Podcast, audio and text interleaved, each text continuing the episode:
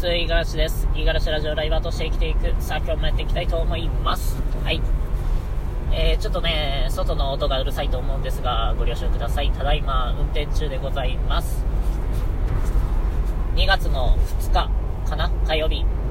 えー、皆さんいかがお過ごしでしょうか？えー、当の五十嵐はですね、今日はちょっと取引先の都合で、朝早くからの出勤になってます。6時半ぐらいに家を出て、まあ、7時前には会社を出たっていう、そんな状況なんですけれども、うん、まあ、そのおかげでちょっと声もね、ガラガラ。寝起きなんでね、えー、その点ご了承ください。はい。えー、ちょっとね、ラジオの収録時間が最近ちゃんとね、撮れてないんで、まあ、仕事中に1本だけでも撮っておこうかなって思った次第です。はい。えっと、今日なんですけれども、なんか大変恐縮なんですけれども、ちょっと未来の自分に向けてというかなんというか、まあそんな大層な話ではないんですが、まあ内容としては、えー、仕事の、えー、進め方ですよね。で、えー、サボるために熟練度って大切だなって僕は思ってるんですよ。サボる前提なんですけどね。これね、あの、やっぱり今までの友人関係とか、まあ僕の人間関係の中でも、えー、大層優れた人っていうのが、えー、割とね、サボりマンなんですよね。朝起きれなくて、普通に学校遅刻したりとか、ザラにしていたりとか、あとは、なんか授業中もちゃんと聞いてないのに、聞いてるのかな？あ授業中はちゃんと聞いてるのか？うん。でも宿題とか全然やらないのに、なんかめちゃくちゃ賢いみたいな、え、勉強ができるやつがいるみたいな、そういうのいなかったですか、周りに。ね、その子にね、ちょっと教えてもらった話なんですけれども、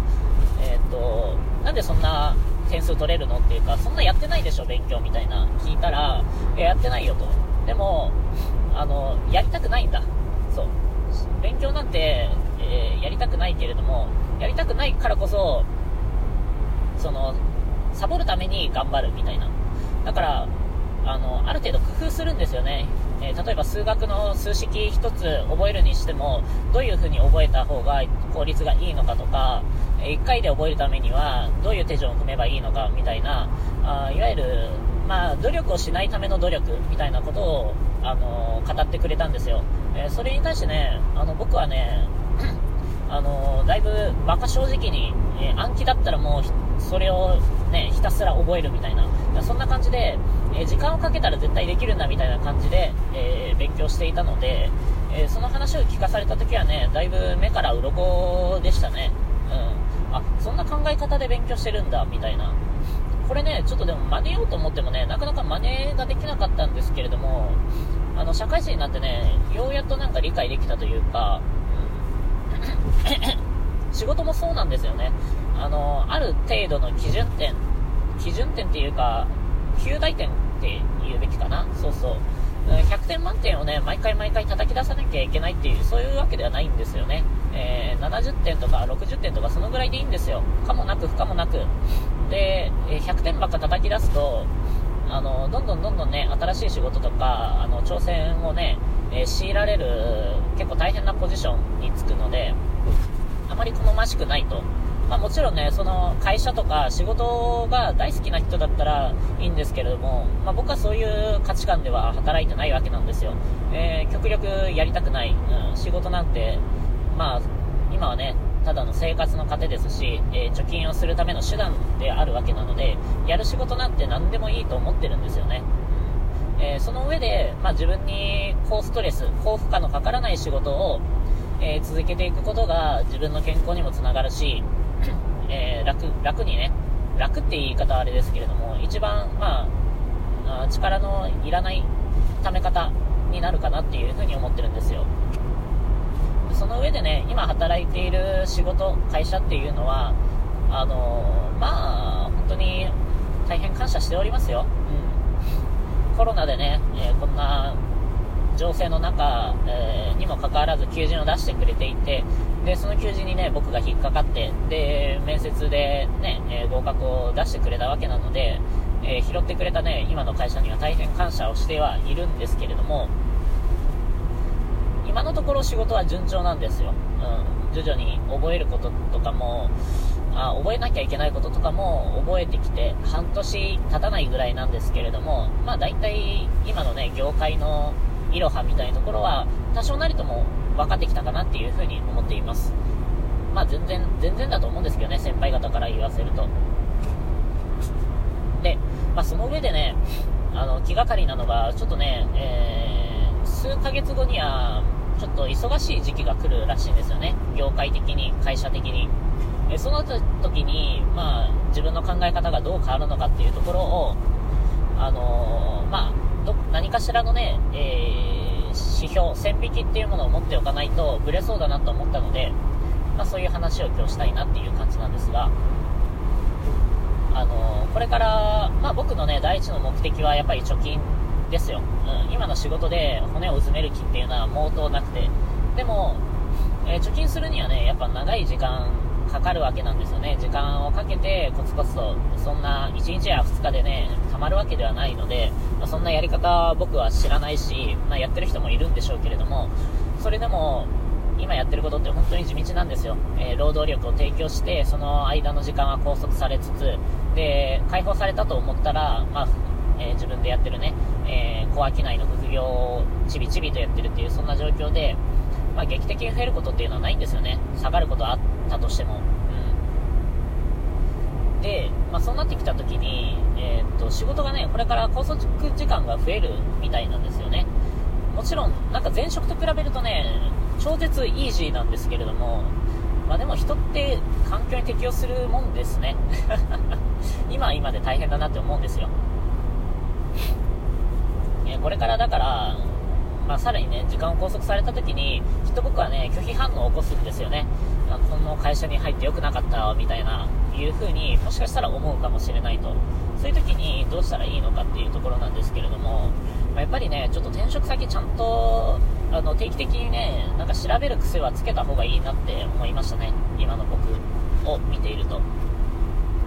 もうあの、手段がないんですよ。なんか、あまあ、嫌なことあったらとかっていうわけではないんですけれども、何か違うなとか、えー、自分の目標、目的から逸れている行動になってきた時には、あのー、他のね、選択肢を持っておかなければいけないので、それを探すね、ちょっと努力を今怠ってるので、そこはちょっとこれからやっていこうぜ、五十嵐っていう 感じです。はい。っていうのと、えー、そうは言ってもですね、あの、そんなほいほいほいほい仕事なんて変えてたらね、あの、それこそお金がたまらないんですよね。えー、転職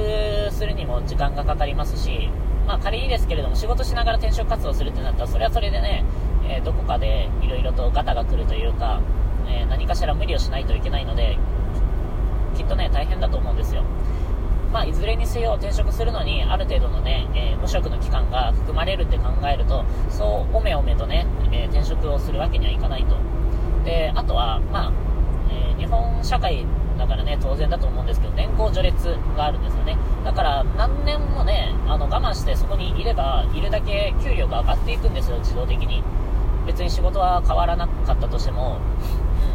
うん。まあ、それは、あれですよね、家庭を持たせるためだったりとかっていうのも、意図も含まれてるかもしれないんですけれども、やっぱり、えー、長くいればいるだけ、えー、給料が増えていくので、少なからず。まあ、その辺も見越して、えー、決断をしなければいけないなと。で、今の僕は別に転職は考えてはないんですけれども、あのー、これからね、ちょっと忙しくなってきた時に、まあ、あのー、転職先もちゃんとね、考えとかないとっていう感じなんですよね。え、もしかしたらもっとね、今、働いてる会社よりも楽な環境があるかもしれないっていう目は、あ絶やさないでおかないといけないとわけですね。まあ、結論として、まあ、冒頭に話したように、だから、まあ、楽な努力、えー、簡単な努力で、ある程度の成果が出せるような工夫を、ちょっとね、えー、ちゃんと頭を絞って考えなければいけないなっていうふうに思いました。これは仕事を続ける、続けないにしろ、続けるのであれば、やっぱり今の仕事のね、熟練度をもっと上げて、えー、もう一つ一つのね、選択、判断のストレスを極力、極限まで下げるべきなんですよね。あとは、まあ、ほとんど頭使わずにとか、え僕もね、やっぱ仕事してる時ずっとオーディオブックとか聞いてるわけですから、こういう通勤時。えー、正直、全く仕事のことってね、頭の外なんですよ。替えの外なんですよ。こんなこと言ってて熟練度がっていうのは、ちょっと、ちゃんちゃらおかしい話かもしれないんですけれども、まあでも、そうやってね、えー、余裕ができてきたらそういう使い方もできると。だから、まあ、まだね、全部が全部100%そうやってね、えストレスのかからない仕事になってるかというとそうじゃないので、ここはちょっと、まあ自分のね、熟練度上げていかなければいけないなっていうふうに思っています。で、えー、もう一つが、えー、辞めるなら辞めるなりに、えー、今よりもいい環境、いいステージっていうポジション取りですよね。ここをきちんとしなければいけない。えー、そのためにね、まあ、今自分がどういう立場なのか、年齢だったりとか、年収だったりとか、えー、家族構成だったりとか、今後の見通しとか、えー、その辺をね、きちんと話せるようになっておかないといけないなっていうふうに思いました。はい。ということでね、まあ皆さん仕事大変かと思いますが、お互いに頑張っていきましょう。ということで、以上です。五十嵐でした。またね